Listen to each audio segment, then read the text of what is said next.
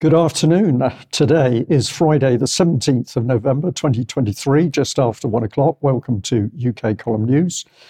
I'm your host today, Brian Gerrish. With me in the studio, Mike Robinson, and we're also delighted to be joined by Ben Rubin. Um, we're going to start off uh, coming back to the immigration issue. And as you remember from Wednesday's programme, the Supreme Court decided to reject uh, the Home Secretary's appeal uh, and uphold the Court of Appeal's conclusion that the policy of exporting uh, immigrants from the UK to Rwanda was unlawful. Uh, well, no sooner had that happened, and no sooner had we uh, talked about that, than James Cleverly uh, began making a statement. He said, We have a ma- memorandum of understanding with the Rwandan government, which we're going to upgrade to a treaty which is legally binding to make sure we address the specific points. Uh, it is ready pretty much now to turn into a treaty. That can be done within days, not weeks, months, uh, days the legislation could go through the House of Commons quickly. Uh, and so, what he is effectively doing is overriding the uh, decision of the Supreme Court uh, by attempting to use domestic legislation to do that. Now, this is unprecedented. And no matter what you think about the uh, immigration issue, uh, the issue here really is the fact that we uh, in this country, still supposedly a constitutional monarchy, we have three branches of government. We've got the executive, we've got the legislature, and we've got the judiciary, and each of them is supposed to uh, act to hold, uh, to place limitations on the other. And if uh, the idea of parliamentary sovereignty is now going to override that of the judiciary, and we see that this is the kind of the direction of travel from the uh, from the executive, because the government is attempting or has attempted to push through legislation which restricts, for example, uh, the right of judicial review of government decisions. And now we have the government attempting to use uh, the uh, parliamentary sovereignty and uh, legislation through Parliament to override the judiciary. This completely subverts our constitution. Uh, one of the other things that James Cleverly said was that he intends to break the business model of the human traffickers. And I just want to bring this uh, statistic back on screen again because, of course, let's just look at the scale of the business model that's being used by human traffickers. So every year, human traffickers make 130 billion pounds profit from the trade. That's 21 million victims worldwide. 54% of them end up in sexual exploitation, 38% in forced labor, 8% in other categories, including organ trafficking. Um, that's 130 billion pounds. Uh, and that is a significant scale uh, of uh, transaction, let's say. And whatever the government is doing here, as they say, to break the business model, will do nothing of the kind. We've made this point many times before. Mm. Uh, this is too big business, uh, and uh, it's like the drugs trade. They put a veneer of dealing with it on top, and that's really the cost of doing business. so back to the constitutional issue here. well, sorry, just before we move to the constitutional issue, just remind you again uh, of this that I brought on on Wednesday. Uh, this is from the Standard, the Evening Standard. It was from PA uh, originally. Uh, Rwanda says it can only bring 200 migrants from the UK under the controversial uh, deportation scheme. So, uh, you know, this is not going to solve the immigration issue in the UK. And I don't believe it's intended to either. This is putting a veneer of we are doing something on it. But in the meantime, they are subverting the constitution of the country. So let's look at what uh, Jonathan Sumption had to say about this. Uh, he said the plan to use law to declare Rwanda as safe is constitutionally quite extraordinary. Uh, he said it would effectively overrule a decision on the facts, on the evidence by the highest court in the land. Uh, the courts have perused hundreds of pages of documents to reach this decision. For Parliament simply to say the facts are different would be constitutionally quite extraordinary. So that's uh, what his position. Uh, and really, it, this is something that we should all be concerned about. And as I say, uh, it doesn't really matter what we think about the immigration issue itself. This is a separate issue. Uh, and you know everybody is, I think, in agreement that uh, uh, this sort of unbridled immigration they've been saying needs to be stopped. But they're using the government, that is, is using people's emotion about this issue to drive forward a constitutional uh, destruction plan, which has been in place for many, many years. And aside from that, then there's the issue of the uh, European Court of Human Rights uh, that Britain, the British government, has wanted to be out of for quite some time and to bring in a British Bill of Rights, which of course will remove many of the rights that, that uh, they claim that, that we still have. Uh, a little bit of comment on Twitter here about James Cleverly himself and how clever he is. Uh, this is Dave Sumner Smith. Uh, seriously, our new Home Secretary's greatest academic achievement is a degree in hospitality from Ealing College of Higher Education. Uh, so that was uh, the comment on Cleverly. Cleverly felt he needed to respond to this. Uh, he said, My vocational degree taught me finance and accounting, marketing, comms, HR and team leadership, logistics and process management, employment law, contract law, and tort law. Doesn't include constitutional law, I think you'll notice there. But anyway, uh, all very useful, he says, in running a government department. And by the way, it was from Thames Valley University, not Ealing College. Uh, so that was uh, that was his position on this. Uh, I uh, find this a very dangerous situation, Brian, because the the uh, natural concerns that everybody has over immigration are being fed off here in order to push through the destruction of whatever our constitutional arrangement is?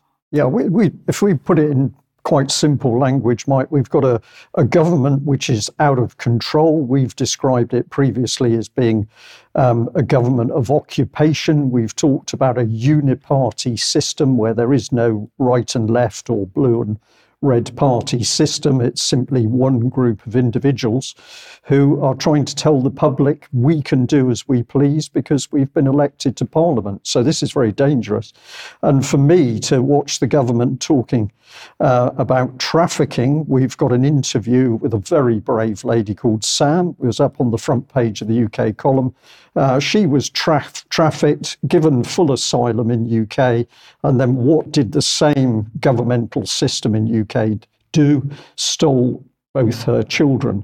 So people really need to wake up because we've got individuals thinking they can do as they like simply because they got access to Westminster. Um, ben, uh, let's say welcome to the program. And uh, well, you've got more on democracy and how it is being uh, dismantled.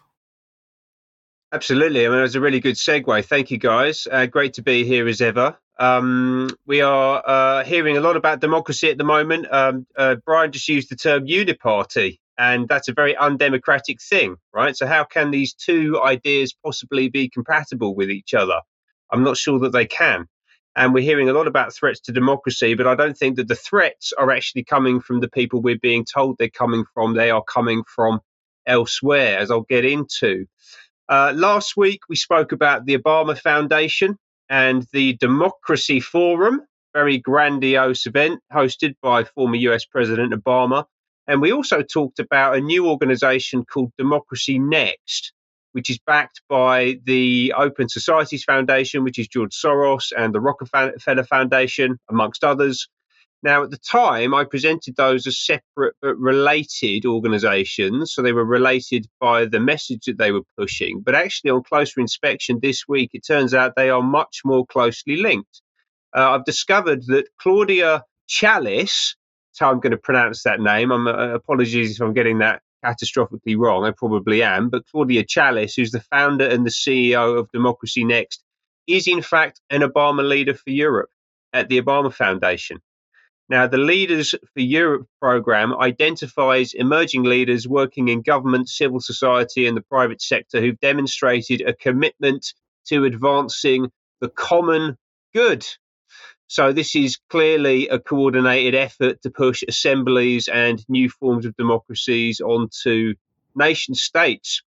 Uh, the this is a live topic of conversation. Uh, it's actually reared its head again in London this week. Uh, I attended an event at Nesta about deliberative democracy and citizens' assemblies. This happened on Wednesday.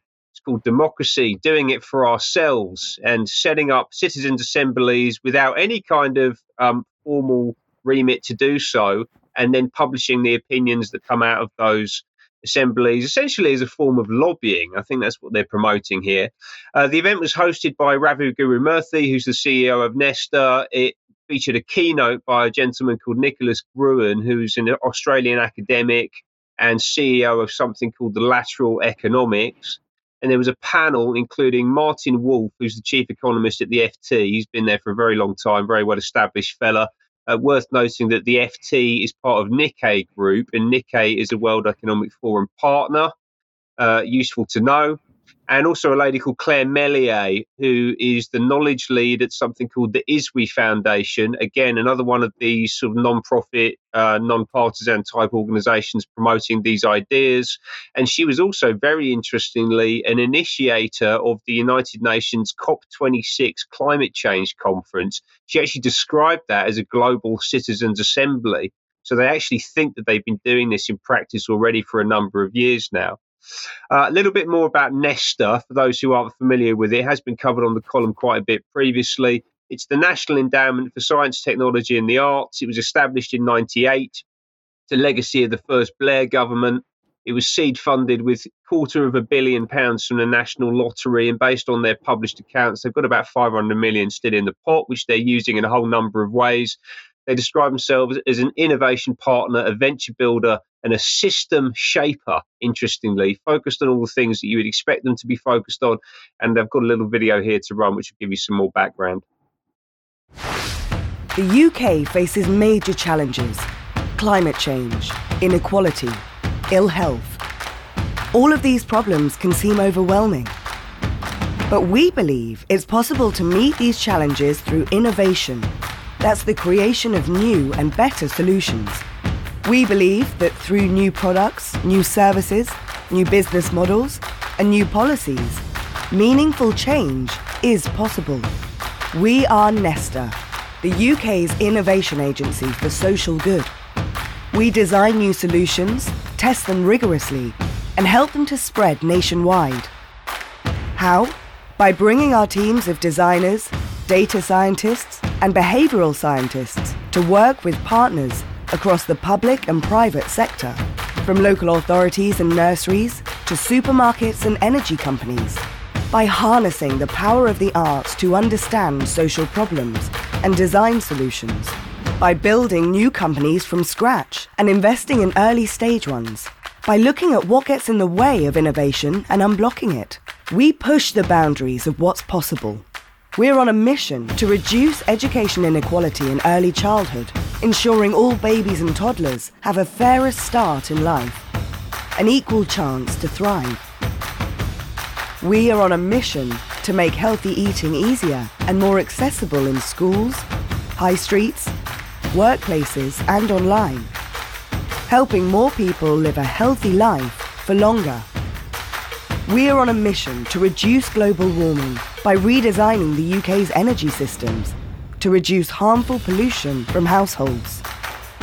We envision a sustainable future where people can heat their homes more efficiently, cheaply, and easily. Our vision is a better life for millions of people. We are on a journey to that different and brighter future.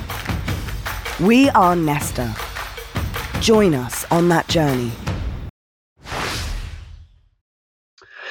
Okay, so a lot in there. Um, I mean, the key points are that ideologically it's, it's, quite predictable. They're touching on all the topics you'd expect them to climate change, inequality, ill health. And actually, on the face of it, none of this seems reasonable to argue with, right? But unfortunately, uh, the uh, the influence of organisations like Nesta is quite nefarious, I believe. And when you look at the uh, the way that these um, their influence is deployed, uh, I don't think that they're setting us in a particularly positive direction. And you, to, in order to understand that a bit better, you just need to listen to the way that they talk about things like deliberative democracy. Um, so I suggest going to the their YouTube channel, the Nesta YouTube channel, to watch the the full presentation. It's just over an hour long. It's definitely worth going to have a look at.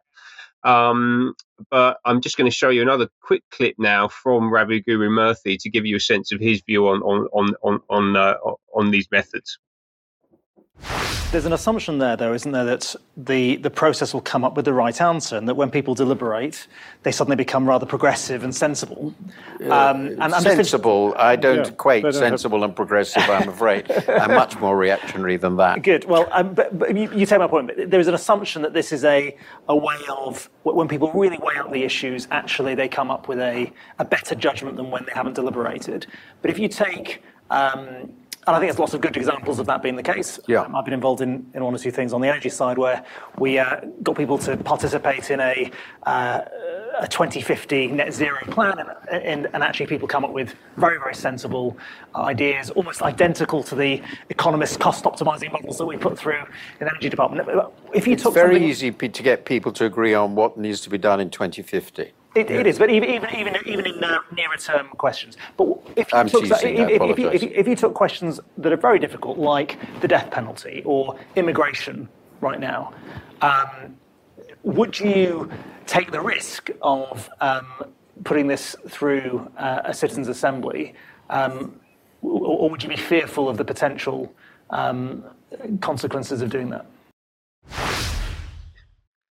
So there's quite a lot in there. Um, they obviously view these assemblies of uh, as a way to get people to come up with the right answer, and the right answer is a progressive and sensible one. Right? Is this a deliberately manipulative process that they want to be putting people through? I think there's a really interesting turn of phrase there at the end. Would you take the risk of putting issues like the death penalty or immigration through a citizens' assembly I'm guessing in case you don't get the answer that you're looking for, you'd be fearful of the consequences. He then goes on to ask Claire Mellier, the, uh, the, the UN lady, would you use citizens' assemblies on an issue where the public are much more to the right of the political elite? Which again is a fascinating turn of phrase. First of all, that Mr. Gurumurthy believes that there is such a thing as a political elite uh, and I assume that he believes he's part of that. And this is an, an elite who knows best, who have the right answer, and that they are significantly more left wing, all of them. And I'm assuming sensible and progressive than the general public, right? So they want to use these tools, but they only want to use them if they think that they can get the the the, uh, the answers that they want out of them. Very very interesting to watch these people in their natural habitat and hear what they really think about the population that they're supposed to be serving. Uh, that's not just in the UK either, by the way. They actually operate Nesta across Asia and the Commonwealth. And really interestingly, they are now the owners of the Behavioural Insights team, also known as the UK government's Nudge Unit, uh, which UK column uh, readers and viewers will be very familiar with. So, Nudge was described by David Halpern, who was the founder of the Nudge Unit, as being particularly linked to Harvard professor Cass Sunstein. Sunstein, author of, amongst other things, Conspiracy Theories and Other Dangerous Ideas, and Democracy and the Problem of Free Speech, which puts the Nesta event about democracy into an interesting context, I think. So far, so terrifying. Uh, Halpern himself, he's a fascinating character. He was the chief analyst in Tony Blair's strategy unit at number 10 between 2001 and 2007, involved in uh, all, of, all of the uh, uh new Labour policy work at the time. Uh, he then left to set up the Institute for Government. Uh, he was involved in the writing of the Mindspace paper. He then took this back into number 10 and helped to establish the Nudge Unit. If you look at his profile here on the Institute for Government website, uh, it gives a very fascinating look at what he was up to just over a decade ago. Really, it's just like a timeline of how this stuff has developed and, and how it's been um, embraced into the status quo. Uh, and they are absolutely everywhere. They aren't just working with government, um, they're working in the private sector as well. For example, with Meta, uh, formerly known as Facebook, who've been running a series of events, a whole sequence of activity looking at deliberative democracy. I don't know why Meta would be interested or involved in deliberative democracy, but apparently they are, and they're paying the Behavioural Insights team a lot of money to do it. Uh, Keir Starmer's considering introducing these ideas um, into the Labour manifesto. So he's been talking about reforming the House of Lords. Unclear exactly how he would want to do that, but there was some discussion about the idea of replacing the Lords with the citizens' assembly. In particular, they want to get rid of those nasty old bishops, the Lords Spiritual, I think that they're called. Is that right? I think it's right. They're certainly not temporal.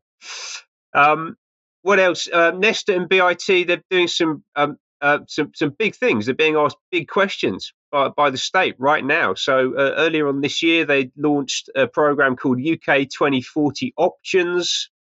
Uh, this is sponsored by Lord Gus O'Donnell, the, the former civil servant, formerly known as God, because of his initials. And this program is going to be publishing policy statements in a number of key areas, uh, whether that's about economic growth, health, technology, education, net zero, wealth and income inequality, tax and public finances, power and place, and obviously deliberative democracy is going to factor into that if Nesta and these people have anything to do with it. Uh, and also, really interestingly, as a final point on this, behavioral insights are being used. I mean, we've certainly used throughout the pandemic, but they're still being embraced today by the NHS. And we've just seen an announcement from Public Health Wales over the past week that they've joined a new behavioral research hub.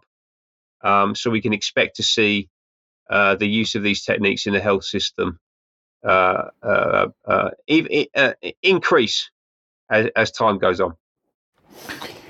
Okay, Ben, thank you very much for that. Uh, well, if we summarize it a bit, we've got a lot of completely unaccountable people making policy to change our lives in the future in all sorts of ways. And of course, much of it is behavioral change. That is one network system which is going on across the country. Uh, let's have a look at another one, which uh, in some ways is even more dangerous. And we're back onto the subject of prevent. Uh, now, I want to say that uh, I've just done a uh, no Smoke Without Fire with Debbie Evans looking into prevent in great detail as a result of some excellent research that she's carried out. But today, for our audience for the news, I wanted to just focus people in on what's happening under the surface. And this is particularly relevant as uh, David Cameron comes back on the full political scene. So, uh, this was an article that we published uh, back in 2015 Prevent Duty Guidance for England and Wales. Uh, but we labelled it Britain a Stasi state. And what were we talking about? Well, um, uh, this was uh, the meat of it that uh, a school in Cornwall, a parent uh, was surprised to find that the Prevent team got involved as a result of some things happening with children in that school. Um, but in the government's own words, um, Prevent is statutory guidance, uh, which makes clear that schools and childcare providers are expected to it assess the risk of children being drawn into terrorism including support for extremist ideas that are part of terrorist ideology. Now, remember, in this article, we're talking about very small children, um, but this is uh, David Cameron's agenda. It's his prevent policy. Just remember that as this man is now let loose on the international uh, scene. So, alongside the prevent spying and reporting system, the Conservative government set up channel duty guidance. It channels people into a multi agency monitoring and, quote, detainment system, which mirrors MAPPA, the multi agency public protection arrangements. If you don't know what I'm talking about, you need to find out because this is really serious stuff. And then it tells us that Channel and MAPPA are going to share secret committee meetings behind closed doors secret committees meeting behind closed doors to assess, judge, and convict individuals of crimes for which there are no clearly defined definitions. Now, this is me speaking in the article, but what I'm saying is absolutely correct because these people are unaccountable. And the Stasi state is mentioned uh, at the bottom of the UK column article. Well, surprise it uh, to be that in 2015, we also had organizations such as Amnesty International warning about what was coming. Uh, their headline lessons from the Stasi, a cautionary tale on mass surveillance. And this is a picture on screen of the old Stasi headquarters in East Germany. Uh, and if we bring in a bit of that, it's uh, Amnesty International's article said while the Stasi archive is overwhelming, today's spies can gather far more information with a fraction of the effort. So um, let's follow this through. Here's the man we should be watching. Um, we should be watching. And there, back in 2015, the four pillars of David Cameron's counter extremism strategy. Uh, this is the data from the government on uh, the fact sheet, Prevent and Channel, brought up to date relatively at 2021. So I'm going to invite our um, viewers and listeners to research that for themselves. But if we just uh, bring this in simply, prevent addresses the personal and social factors which make people more receptive to radicalization. Uh, we've got channel, which is the referral process. And note it says the channel panel is chaired by the local authority and can include a variety of partners such as the police, children's services, social services, education professionals, and mental health care professionals. They can all report on any individual in this country without the individual being aware and that data can be freely shared with the multi-agency public protection arrangements, um, which is supposed to protect against violent and sexual offenders. But we've already seen many examples when it goes outside those boundaries. And of course, in the sidelines, we've got GCHQ spying on people in UK, 77 Brigade from the British Army, and as a result of Conservative Francis Maude's efforts, uh, we have data being shared with the Israeli uh, security unit 8200. So think about the network which Ben has just described. Now, overlain on that, uh, we've got this uh, spying network, which, as we've said, puts Stasi's to shame. We're going to show you a little video clip. This gentleman is a uh, an official who had a bad experience with counter-terrorism police.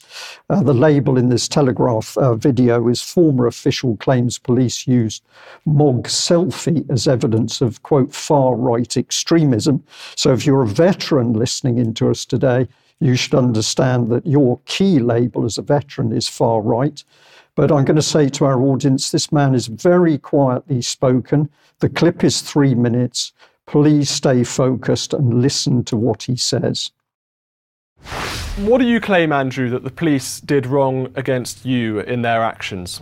Well, I mean, um, Stephen, this summer, uh, the Independent Office for Police Conduct actually upheld my review against the police. And for me, that's vindication. And as a part of that process, I had to first complain to the Metropolitan Police, and they should have actually had my complaints investigated by the Department for Professional Standards in a formal investigation, but they absurdly gave it to the very local unit I was complaining about, and naturally they conducted internal whitewash, cleared themselves, and then put out a press release last summer. Um, I'm also autistic, and I made a disability discrimination claim against them, and they ignored that. But I mean, Stephen, the the, the IOPC report, it's it's quite long. It's it's it's very healing for me to read it because you know everywhere they the independent office police conduct's ruling against me. But you know some of the complaints i made which the iopc takes the police for you know to task over is the ignoring i made over 50 complaints and they only investigated three minor ones and then ignored the rest officers at the highest level including cressida dick should be investigated the leaks of such documents are normally addressed on work premises by civil servants. The involvement of the counterterrorism police and the whole approach to the arrest was unprecedented and not proportionate. Um, Neil Basu, the assistant commissioner, threatened to uh, arrest and prosecute journalists. I mean, the list is quite endless, and the police just ignored all that and cleared themselves. Um, and, and, and I'll just finish with this, Stephen. The police, because we could be here all day going over that very brilliant report the IOPC gave me. But the police told my witnesses to go away and not contact him. Contact them. They stated in writing that they were not going to consider any of my evidence, but only evidence of the counterterrorism police and my enemies uh, in the civil service. Uh, and this really is Soviet style behavior. And so I'm very pleased with the decision by the IOPC. And the report mentions that the police did a risk assessment uh, the day before they um, raided my home with a uh, with 14 fully armed counterterrorism police officers who broke down the front door and, and trashed my flat and, and, and took me from my post cancer surgery sick bed to Southwark Police Station. And the, the risk assessment that they get that I got released to me, not from the police, but from the because the police have refused me all documents, but I got released from the Crown Prosecution Service. It says subject, you know, has no firearms, no knives, no weapons, drugs, infectious persons, infectious articles, hazardous substances, dangerous animals, you know, unsafe structure, no criminal record. And that was made the day before they um, raided my home. So why on earth uh, did they need to raid my home with 14 counterterrorism police officers? So, really, really important things coming to light there as he analyzes a system, but essentially, surveillance and counter-terrorism police out of control in order to raid a person's home with 14 police. This is the state of UK in uh, 2023. Now, if we looked at some of the social media comments under the video, they were particularly interesting because we got people saying, uh, this man is educated, uh, articulate, noses rights. Uh, common purpose police state legacy of Blair. Well, that is actually true, but actually, we've got to remember the Tories with David Cameron fully involved. And then a particularly astute uh, comment term far right is anything right of Gramsci these days. So people clearly picking up on the significance of this. But then let's think about this aspect. Again, this is back in 2017, where we were showing that GCHQ was going to run residential courses for children and teenagers to draw them into its spying uh, system. And uh, this is the article. We chose uh, Gloucestershire Live, um, but a newly set up specialist cybersecurity arm running residential courses for 2,500 uh, teenagers. And of course, they want what they call the brightest and best in order to bring them in and groom them into the GCHQ way of thinking. This is not fantasy, this is reality in UK, and all of this is well well um, uh, underway. Um, I'm just going to play this very quickly and talk over. People can freeze the screen. But the key thing is, of course, spying is very exciting for children. Children will be brought in and effectively groomed into the GCHQ way of thinking, which is that it's right to spy on the population as a whole. And uh, don't uh, forget that GCHQ is a common purpose trained organisation. Uh, that is the pernicious charity that David Cameron was himself involved with. And just to put a little bit of final gloss on this, uh, this was a report that we made in 2012. Uh, where the Mirror and other uh, papers were reporting that David Cameron had lost Steve Hilton, his big society guru. And as we've said on many occasions, the key thing is that big society was David Cameron's agenda to completely change society in UK. And that big change policy is being put into force as we speak. It has not gone away in any shape or form. And of course, the other thing we highlighted was that uh, this was all linked into the big corporations. And we pointed out relations between uh, Hilton and Rachel Whetstone, the high powered communications chief of Google. Um, and uh, godparents to David Cameron's eldest son.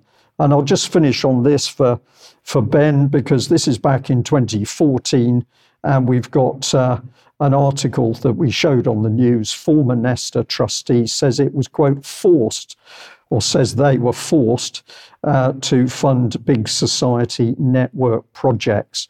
So all of this can be very tightly linked together, mm-hmm. and it's all being progressed under the surface unbeknown to the majority of the wider population in UK.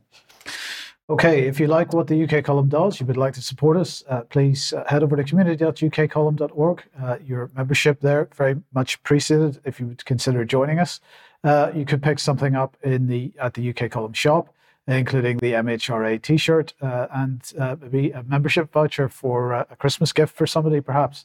Uh, but uh, do share material you find on the various platforms, especially ukcolumn.org and ukcolumnextracts.co.uk.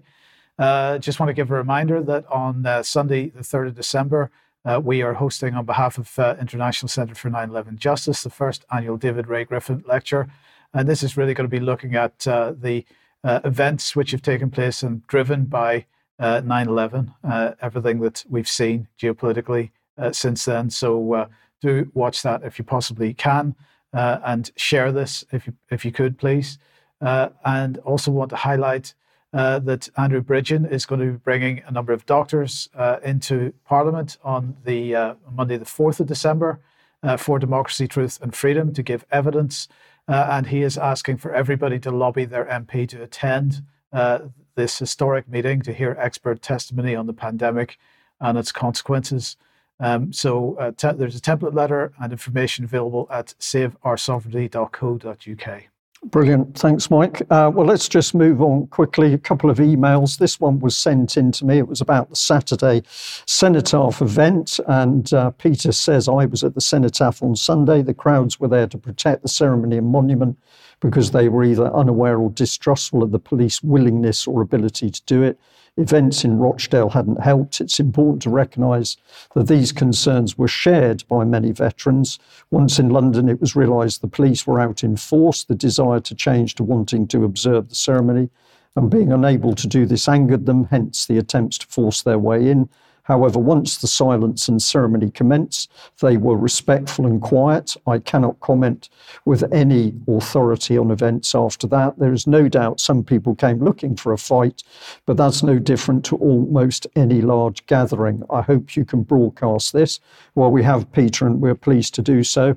And this one I'll summarise really, but uh, I said uh, I've said a couple of times that if you're more mature um, you've got to hold some responsibility for the state of the country because we voted in the corrupt politicians that are in power and have been over many years. Uh, but the person said, I feel you're putting yourself down unnecessarily. The problem's been going on longer than my or your lifespan. Power has been held in the hands of a few for thousands for thousands of years. And even our supposed great democracy was founded by the barons seeking to take some power from the crown for their own benefit. The only criticism I feel you and I should accept is that it took us so long to recognise the problem. So I felt that Anthony sent in a very heartfelt email. Um, I take all the points and people can freeze that and have a look. And then this one was really just giving us a heads up of government ads in the Daily Mail.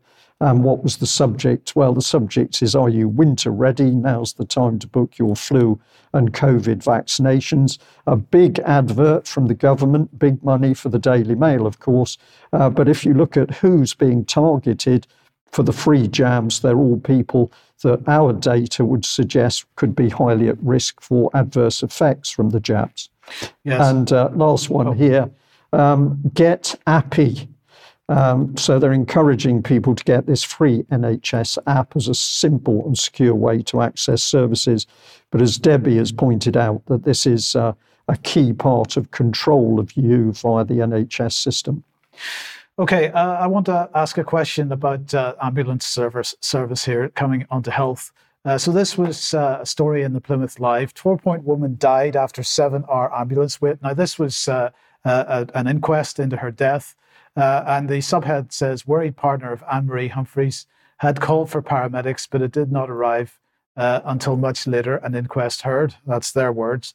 Uh, so let's look at what it says here. The opening statement in the inquest reveals the circumstances surrounding the sad passing of Anne, noting, quote, Anne's partner had called an ambulance to attend the family home. Annie had vo- vomited blood and was becoming very short of breath. Unfortunately, an ambulance did not atter- attend for approximately seven hours after the initial call. A first responder had attended and had also called for assistance. On arrival at Derriford Hospital, Annie underwent emergency treatment, but despite best efforts, she sadly died. There are no suspicious circumstances. Well, the article then went on to say this, and this is what I'm really questioning here. Mrs. Archer noted that on the present evidence that Mrs. Archer was the uh, the um, coroner, uh, that on ev- evidence the medical cause of death was ascertained as ischemic hepatitis. Uh, and esophageal and, and uh, uh, variceal hemorrhage, liver cirrhosis due to alcohol related liver disease. So uh, there's clearly a lifestyle issue here. And my question is, is had this anything to do with the uh, late arrival of the ambulance? I'm not saying it had. I'm asking the question, and I think we do need an answer to this, uh, because of course the issue of people's lifestyle choices have been increasingly uh, an issue of whether they're going to get any medical treatment or not. Now, the, the headlines that we've seen, such as this one, uh, should access to NHS service be contingent on a person's vaccination status, as was in nurses.co.uk. We saw headlines like this during the COVID pandemic, but actually this went on for, for long before that. This is the independent NHS under fire after announcing obese patients will not get, will not get non-urgent surgery until they lose weight. Uh, and uh, another one here, this is uh, uh, from, uh, I, think it was from AP originally, but in uh, UK survey, doctors support denying treatment to, to, smokers and the obese. And actually, this was from 2012. So this idea of withholding treatment for anybody who's made the wrong kind of lifestyle choice as far as the authorities are concerned uh, is one that has been around. And although the headlines up to this point have been very keen to make sure that that was understood to be for non urgent or non emergency treatment, my question then is uh, has this been rolled out for maybe the, the, uh, the prioritization of ambulance service? Uh, and then the question is what happens when this becomes an issue for artificial intelligence? So here is uh, the Building Better Healthcare website saying struggling ambulance services ignoring the potential of AI to re- uh, relieve pressures. This is from August 2022. Uh, and they're highlighting that some uh, agencies, some a- uh, ambulance areas aren't considering the use of AI, and maybe they should be. and this pressure is starting to build. This is healthcare website, how tech enhanced call handling can help ambulance services. So we've got a problem with ambulance services. We need to bring AI in to solve the problem. And this is Forbes, how NHS 111 London is using AI to ensure patients get the care they need urgently. So my question really is, what happens once uh, we move towards this removal of human decision making over uh, prioritization? That's one question. And the other question is, has that already happened, or has has the the question of, of lifestyle already been brought into the decision making process for ambulances via the AI. Well, not the, yeah. not not at this stage because it hasn't been widely rolled out. But but is that uh, in fact already be the case, and will that yeah. be rolled into the AI models that are being used? Uh, so uh, I think uh, we've got some serious questions to ask about that. Uh, indeed, and of course, uh, the humanity is going going out of the system very fast indeed. Um, I think we're right. Uh, we're on to Ben. Yes, we're bringing Ben back in. Did did we did the NHS work before artificial intelligence? Does anyone know? It, it did at some mm. point. It did. Yeah, it had like, it had issues, Ben. Everybody who's worked in the NHS will always say we didn't get it entirely right. There were mistakes made, sometimes horrible mistakes, but overall the uh, the, the thing was was functioning. Yeah. Uh, anyway, Ben, uh, bring us up to date on AstraZeneca. Absolutely. So back back to the NHS. Um, uh, a sign of things to come. Hopefully, uh, BBC are being forced to report on things happening in the world, and AstraZeneca is facing a legal challenge over its COVID vaccine. Uh, this comes from a man who suffered severe brain injury after having a jab in April 2021. This gentleman, Jamie Scott, he suffered a blood clot and that left him with brain damage and he was unable to keep working. Uh, it's a legal action taken under the Consumer Protection Act. And I think this the, the, the dam may be about to burst on this. This is the first um, mainstream report that I've seen of legal action taken against a COVID vaccine manufacturer. Obviously, the NA, uh, the, the BBC in its reporting has to include the line that studies suggest that COVID vaccines have saved millions of lives. Right? They can't just report what's going on. They have to include some propaganda in there. I think that they are starting to panic down in W1. Um, AstraZeneca was a traditional vaccine, but the, the mRNA vaccine manufacturers could also be under threat. Um, this just recently, I think it was from today or from yesterday, from Steve Kirsch, uh, on Twitter who says that the litigation floodgates are about to open for mRNA COVID vaccine manufacturers. So we'll see what happens. Why is this happening? Uh, well, if you haven't been paying attention, COVID vaccines have killed and injured people at an unprecedented rate, um, more than any other pharmaceuticals in history, in fact. Um, AstraZeneca in the UK, according to the MHRA yellow card scheme, has killed 1,364 people out of a total of 2,459 people killed by all of the COVID vaccines. And those are just the ones reported to the MHRA via their yellow card scheme. Uh, big thanks to UK Freedom Project for collating those numbers, doing a fantastic job on that, keeping us informed of the data coming out of the system, which all of our politicians and our clinical leaders had access to, uh, just the same as everybody else. Uh, but actually, it's, it's a larger issue than that. The MHRA yellow card scheme has caught some of the deaths and some of the injuries, but actually, there's been some statistics released from HART, the Health Advisory and Recovery Team, over the past couple of months, showing that we could be looking in the region of 80,000 excess deaths since the start of the vaccination program. Right, so uh, an, an extraordinary number of deaths caused by interventions uh, by our health system. And another view on that data, uh, you can see this uh, this heat map here uh, with the darker red and the black sections showing a huge increase in excess deaths, especially in younger ages from mid 2021 onwards, uh, completely correlated to the rollout of the COVID vaccines. Really, a very depressing chart. Uh, I suggest going to look at the HART uh, website. They've done some fantastic research. This was put together to send to MPs who are leaving office to see if they can cajole them into speaking out um, but of course, this isn't; uh, these aren't just numbers. Uh, this, these aren't just statistics. This is a very real and a very human tragedy. These numbers have faces, they have families, and they are organising themselves to litigate. So we've seen one example of AstraZeneca. That's just one individual reported by the BBC, but there are groups of people organising themselves online. This is just one example here from the VITT litigation group um, who've been focusing on uh, those who've experienced blood clots specifically from the AstraZeneca vaccines. They're raising some money for a legal challenge. Uh, that's just one example that, that I thought I'd share with you. And despite all of this, and this is really the most remarkable thing, and, and this obviously has been going on for quite some time now, but despite all of this, despite legal action um, being reported by the BBC, the mainstream media, uh, I've given you a couple of examples here of The Independent and The Guardian, they are still promoting COVID vaccination. Despite having access to all of the information that we have access to, they are still promoting COVID vaccination. And in fact, as you can see on the left hand side there with the Independent, that's an advertisement feature from her, His Majesty, sorry, His Majesty's government. So the government are also funding these, these messages as well. Yes, thank you, Ben. Okay, uh, let's move back to David Cameron then. And uh, well, he was uh, uh in uh, Ukraine meeting Zelensky. There he is. Uh, and they, he was very excited to meet uh, Zelensky uh, a couple of days ago. Um, so I just want to show a little bit of uh, video of them actually speaking to each other um, and pay particular attention to uh, Vladimir Zelensky's body language, his facial expressions, and his, well, is he comfortable? Let's have a look.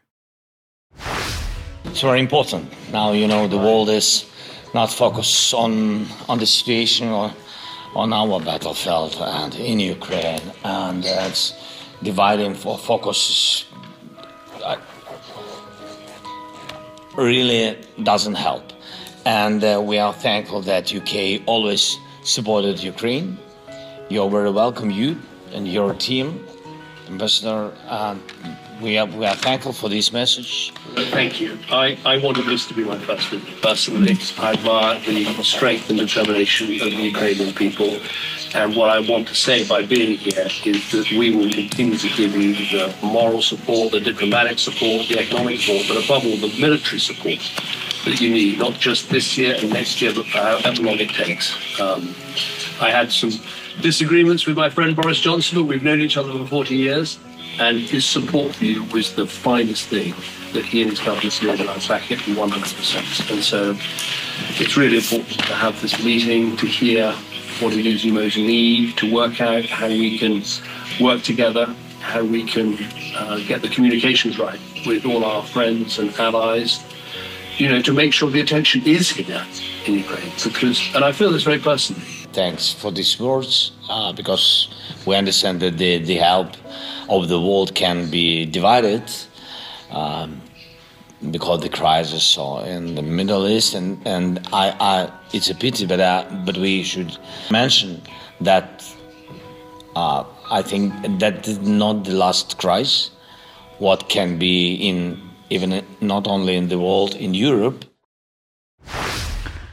so I don't know what you make of that. Well, the, it's the man in the bunker. He's uh, he's in a horrific position now because, of course, the West wants to get rid of him because the war's failed from Ukraine's point of view. Uh, but he's also got a military coup possibly sitting over his shoulder. Um, he's a damaged man, and it shows very clearly. And now he's got David Cameron to help him by pumping in the weapons for as long as it takes. So here's the Conservative Party at its best. Let's get the weapons in. Let's keep, the killing going. Doesn't matter where it is in the world, whether it's going to be Syria or Libya or Yemen uh, or Ukraine. Let's get the weapons in. Let's keep the death going. Uh, well, we should not forget that it was David Cameron which uh, kicked off Operation Orbital for training Ukrainian troops in 2015. Here's the Financial Times talking about that. David Cameron, Prime Minister at the time, to send UK military trainers uh, to Ukraine, but that wasn't the only thing. Oh, uh, we should mention this, by the way. Uh, he uh, also discussed uh, Ukraine's NATO aspirations uh, with the Deputy Prime Minister of Ukraine. There they are. Now, it's a bit sad that Ukraine only had one flag, apparently, to show for them to stand in front of. It's for the 70th Jubilee. Or is it Cameron they're referring to? With God Save the Queen. Yeah, it's hard absolutely. To say. It's hard to say. But anyway, uh, they met to discuss that.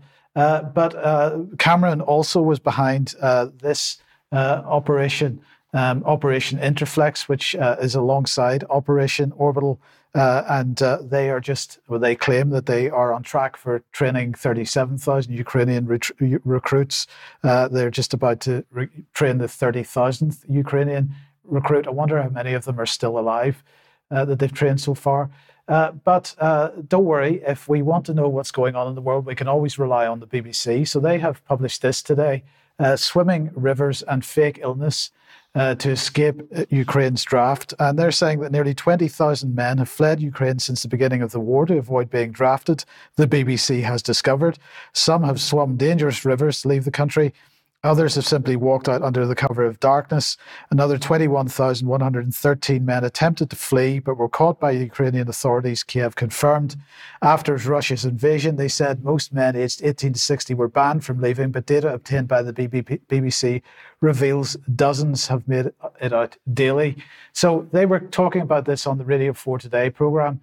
And I just want to end this little section on Ukraine with uh, Nick Robinson's uh, No Relation, thank goodness uh, Nick Robinson's uh, sort of response to this. Uh, have a listen. You can watch the BBC Eye documentary about Ukraine's draft dodgers on BBC iPlayer. I have to say I find that a little offensive, uh, but anyway, that's how the BBC wants to refer to them as draft dodgers. Yeah. Uh, so anyway, and, and on the uh, back to the BBC again on uh, Al Shifa Hospital in Gaza. Of course, this has been hitting the news because of uh, Israel's actions there. Uh, the BBC managed to get themselves inside. I, I, believe this was this was the only Western media organisation that managed to get themselves inside, uh, brought in by the IDF, uh, and they were very happy about that. What did they find there? Pretty much nothing. Uh, but uh, well, anyway. on the issue of Al Shifa Hospital, I want to highlight this little piece of video from Al Jazeera. this is David Friedman that the presenter is speaking to. Uh, he is the former ambassador, uh, Israeli ambassador to the United States. Uh, just have a listen to this. It's been proven with certainty, it's been proven with certainty that the headquarters of Hamas is under the Al Shifa hospital in Gaza City. Now, you know what happened a couple of days ago? Proven by Hamas had a big so, so let me, hold on. Mark, not, I, are you going to let me finish? I, Mark, I can't allow you to. I, I, cannot allow you to name to say 15 things that are unfactual and not be challenged on them. I'm happy to let you talk, but I, am going to ask clarifying You're going to tell me what's factual? Mark, yes, I, no, Mark, I, spent, am asking, I spent, I spent, I'm asking I spent five years of my life studying this, living it. When was the last time? When was the last time you were in Gaza, Mark? Uh, when was the last time you were in Gaza? Uh, 18 months ago. When, when okay. was the last time you were in Gaza? When, when was the last time you were in Gaza? Um, uh, a few a few years ago. Okay, so you said Al Shifa Hospital has been proven Hamas headquarters. What independent yes. uh, uh, reference? What source? What investigation has proven that? Who has proven that it's an Al Shifa hospital? Since it's been a proven fact, who proved it? So now we're going to get into this basic like Holocaust denying idea that, that evidence that Israel has shown is not valid. I mean, is that what you're doing? Do, no, do you deny that no, people no, were no, raped? No, in, no, I mean, every, are you going to everybody, deny stuff? Everybody that challenges you is not doing Holocaust denial. You said that it's a Hamas headquarter. This is reality. This is the reality of it. This is the reality of it. You dare challenge anything that's coming out of Israel at the moment. They use this trope on you. Yeah, absolutely. Uh, as I say, nothing particularly found there. Now, of course, the other point that needs to be made is uh, that whatever was under Al Shifa Hospital, uh, Israel already knew. what it was because they built it. Uh, they built it while they were occupying the area uh, quite some time ago. So uh, there's much more to be uh, discovered about this, and we'll cover more in due course. let's come back to you, Ben. Sure. So I'd like to draw everyone's attention to an organization, a media organization called Tortoise. And uh, this launched about five years ago. It is a standards based, sensible, and progressive media outlet. They do news, events, all the kinds of things you'd expect. Um, huge podcast operation. They have incredible access to the top level of business, to the top level of, of politics in this country and further afield. They're especially interested in dispelling vaccine uh, disinformation. And they've also uh, very proudly created a podcast to dispel the conspiracy theories around satanic ritual abuse, which I, I think is, is quite a fascinating thing for them to be focused on. Uh, let's have a little look at who, who they're partnering with. Uh, a, a, huge range of, of different corporations. Uh, well, there's a bunch of logos here. Some of the ones that really jumped out at me were EY, my alma mater, uh, the Gates Foundation, Facebook, Genomics England, and also the Church of England for some reason has, has made it onto the, onto their partner list. Um, I first came across them earlier on this year. I was doing some research into a UK charity called My Life, My Say, which is run by uh, this gentleman here, Mete Coban, who is a UK Labour politician. My Life, My Say is partnering with the uh, Tony Blair Institute for Global Change. They're very much involved in the, the social engineering that's going on at the moment. I've written about that um, specifically on my own blog, uh, Rise UK. Uh, there's an article on there called Babylon the Great has Fallen, which has um, uh, uh caused uh, some raised eyebrows. And if you want to find out more about My Life, My Say, you can go and have a look at that. Uh, Tortoise are actually a, a, a, strategic partner of My Life, My Say. Uh, and that organization was founded by a gentleman called James Harding. Uh, James Harding is the co founder and editor of Tortoise Media. Before that, he was director of news and current affairs at the BBC. He's also spent quite a bit of time at the Times. Um, he's a, a proper old school media type, and actually his editorial team is is remarkably well stocked with people from those types of organisations, given how young they are. Uh, it's it, it, it, it's it's quite phenomenal the level of growth and the, the level of access that they've been able to develop in a very short period of time. Now they jumped back onto my radar this week because I came across a post on LinkedIn from this gentleman here, Huw Van Steenis, um, and he is vice chair of Oliver Wyman, one of the big consulting firms. He's also linked into the English National Opera and a bunch of other organizations, very establishment figure. Um, and he's talking here in this post about uh, the Responsible Investment Forum uh, and uh, a fabulous group of investors, financiers, business, and policymakers convened by James Harding, who's the editor and co founder of Tortoise Media, and Lord Rothschild uh, Jacob Rothschild, that is. Now, the Responsible Investment Forum is focused on uh, uh, uh directing uh, institutional money into um, funds and investments focused specifically on climate change and a bunch of other things relating to the Sustainable Development Goals. Uh, the event was held in October at Waddesdon, which is the Rothschild House near to Aylesbury. There's a bunch of um, uh, very, very polished and um, um, uh, very well heeled people who attended that event. Um, and uh, uh, Lord Rothschild is um, the, the current scion of, of the Rothschild banking dynasty.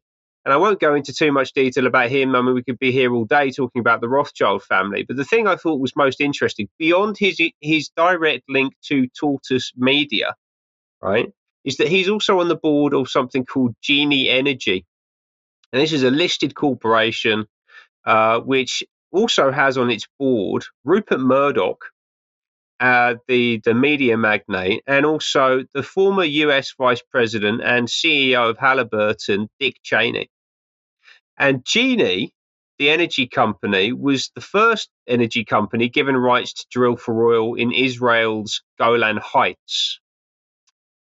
And that could potentially be one of the reasons, if we look on the next slide, that uh, it's been announced that Palestine has actually found a significant amount of natural gas. And actually, this has been reported for quite some time a significant amount of natural gas off the coast of, of, of, of Gaza in particular. In fact, it's estimated there are $500 billion worth of national natural gas reserves uh, off the coast of Gaza. And I'm wondering if Genie Energy have got anything to do with what's going on in Israel at the moment and could be one of the main reasons why uh, Zelensky is not able to garner the interest of the international community in the way that he was up until uh, a, month or so ago.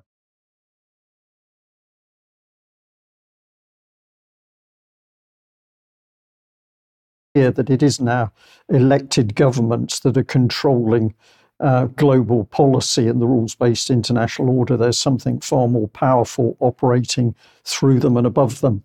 Um, but let's just uh, finish by having a look at our own parliament again. And a couple of days ago, there was a vote as to whether to call for an immediate ceasefire in Gaza. Uh, the noes carried the day that there should not be an immediate ceasefire in Gaza. And of course, no ceasefire meant that they were voting to keep the killing of the children and the bloodshed right the way across uh, Gaza and Israel going. Uh, but I was interested in how the vote went and who voted.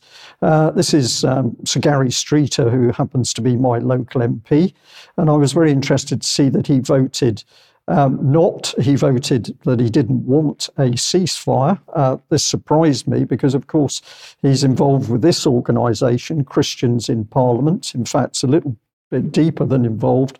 He is the chair of Christians in Parliament. And I found it very difficult to understand how a Christian could possibly uh, not want to vote for a ceasefire to save lives, particularly of many civilians and children.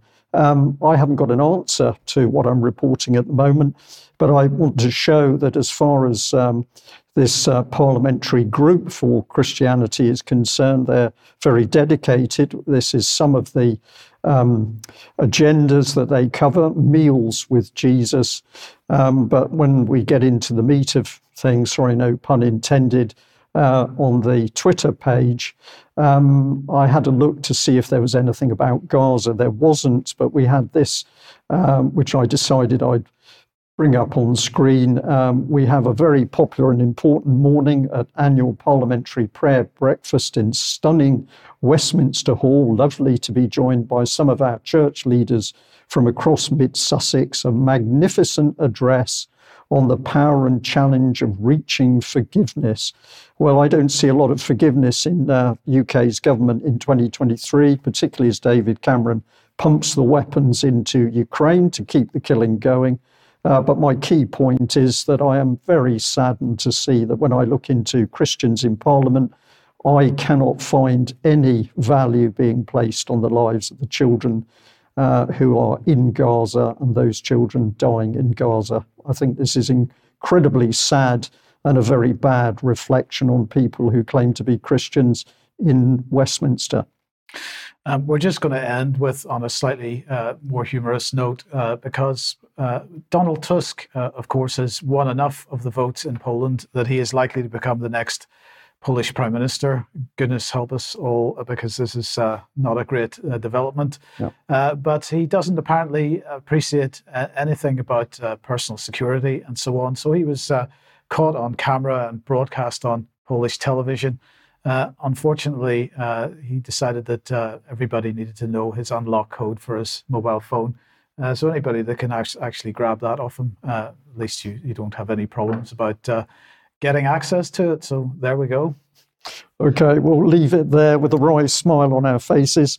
Uh, ben, thank you very much for joining us. A huge thank you to our audience. Uh, if you're watching from wherever you are in the world and you're not yet a subscriber of UK Column, please consider doing that because we would very much like to expand further. And of course, many hands make light work if you can make that subscription. Uh, we need to end there. We'll be back at the same time on Monday, but we'll be back also for our subscribers for extra time in a few moments. Thank you for joining us. Bye bye.